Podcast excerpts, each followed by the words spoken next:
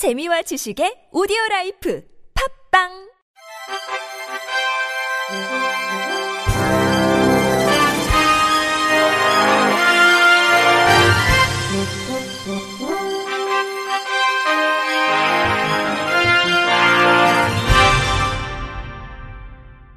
청취자 여러분 안녕하십니까? 12월 1일 수요일 KBRC 뉴스입니다. 2022 대선 장애인 연대가 어제 서울 여의도 루나미엘레에서 제4차 장애인 리더스 포럼을 개최해 장애인 공약 요구안을 각 대선 후보 캠프에 전달했습니다. 대선 연대는 모든 국가 정책의 장애 포괄성 강화, 장애인 개별 지원 및 선택권 강화, 장애인 지역사회 자립 환경 강화 등 3대 정책과 10대 공약을 각 대선 후보에게 요구했습니다. 이 중 핵심 요구 공약은 국가장애인위원회 설치, 개인 예산 도입, 최저임금 적용 제외 폐지 및 장애인 연금 확대 등 3개입니다.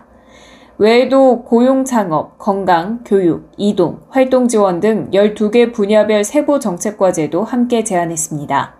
이날 대선연대가 마련한 장애인 공약은 더불어민주당 최혜영 의원, 국민의힘 이종성 의원, 정의당 장혜영 의원, 국민의당 최연숙 의원에게 각각 전달됐습니다. 한국장애인개발원이 오늘부터 10일까지 열흘간 장애 공감 주간을 운영합니다. 장애 공감 주간은 장애인과 비장애인이 서로 존중하는 사회를 만들기 위해 지난해부터 세계 장애인의 날인 12월 3일을 기념해 개발원이 운영하고 있습니다. 행사는 우리 사이란 슬로건 아래 느끼는 우리 사이, 즐기는 우리 사이 라는 두 가지 테마로 체험 위주의 다채로운 프로그램을 준비했습니다. 우선 오늘 오후 2시부터 랜선 장애인식 개선 콘서트를 개발원 동영상 채널을 통해 생중계했습니다. 또 오는 23일까지는 우리 사이 느끼자라는 테마로 개발원 SNS에서 AR 필터 수어 challenge and 이벤트를 진행합니다. 외에도 장애인에 대한 대중의 에티켓 실천을 독려하는 장애 감수성 에티켓 확산 이벤트, 도우미견의 명칭을 안내하기 위한 보조견과 함께 인쇄 광고물 확산 이벤트 등 이벤트와 with 코로나 시대에 걸맞은 장자라 메타버스 상영회도 진행됩니다.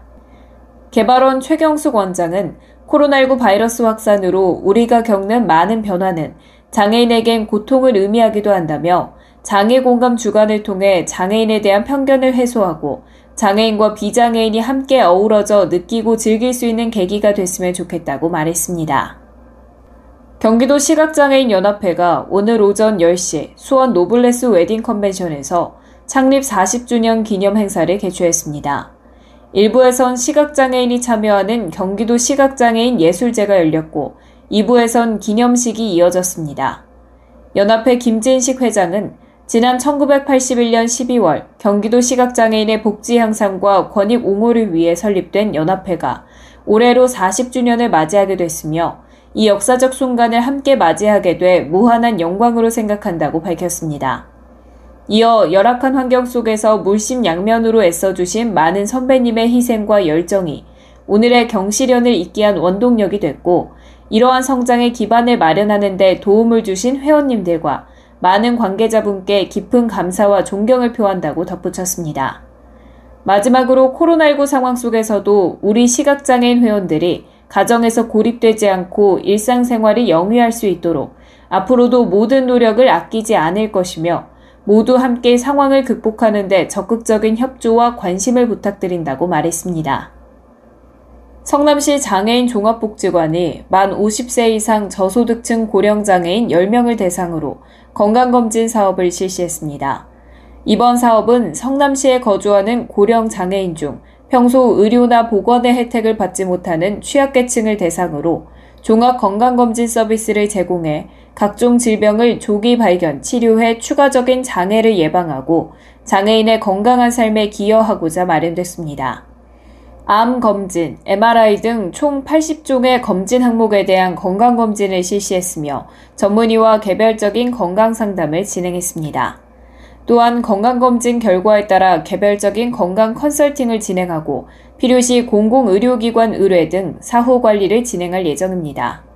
성남장복 최정환 관장은 고령 장애인의 건강한 삶을 위해 최선을 다할 것이며 지역사회에서 고령 장애인이 건강하게 살아갈 수 있도록 유관기관과 네트워크 및 협력을 확대해 나갈 것이라고 말했습니다. 오는 9일부터 조기 정신질환 치료비와 정신질환자 응급입원 시 진단 치료에 드는 비용이 지원됩니다. 정부는 국무회의에서 정신건강 증진 및 정신질환자 복지 서비스 지원에 관한 법률 시행령 일부 개정령안을 의결했습니다.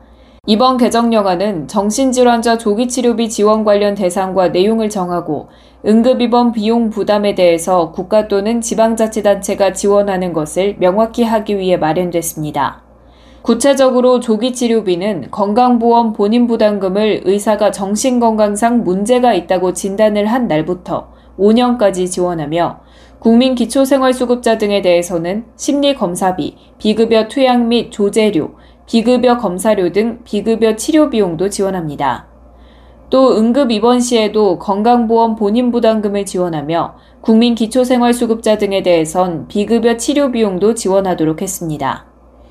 복지부 정은영 정신건강정책관은 발병 초기 정신질환자의 집중치료와 지속적인 치료를 위한 지원 근거가 법령상 명확히 마련된 만큼 정신질환 급성기 위험을 관리하고 만성화를 예방하는 데 도움이 될 것으로 기대한다고 말했습니다. 도화지가 서울시 후원을 받아 제작한 촉지 도서인 손끝으로 만지는 동식물 도감과 손끝으로 느끼는 한양 도성을 각각 서울시 소재 시각장애 관련 학교 3곳과 공공도서관 2곳에 기증했습니다. 먼저 촉지도서 손끝으로 만지는 동식물 도감은 회화 조형의 재능이 있는 발달장애 청년 5명의 재능 기부를 통해 제작됐습니다.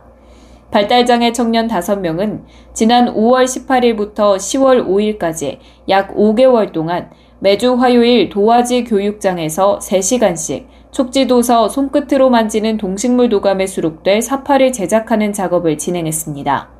함께 제작한 촉지도서 손끝으로 느끼는 한양도성은 6월부터 8월까지 3개월간 전문 작가가 한양도성의 풍경을 그림으로 담아낸 18작품을 기반으로 제작했으며 풍경과 설명글을 포함해 총 24쪽 분량으로 구성했습니다. 끝으로 날씨입니다.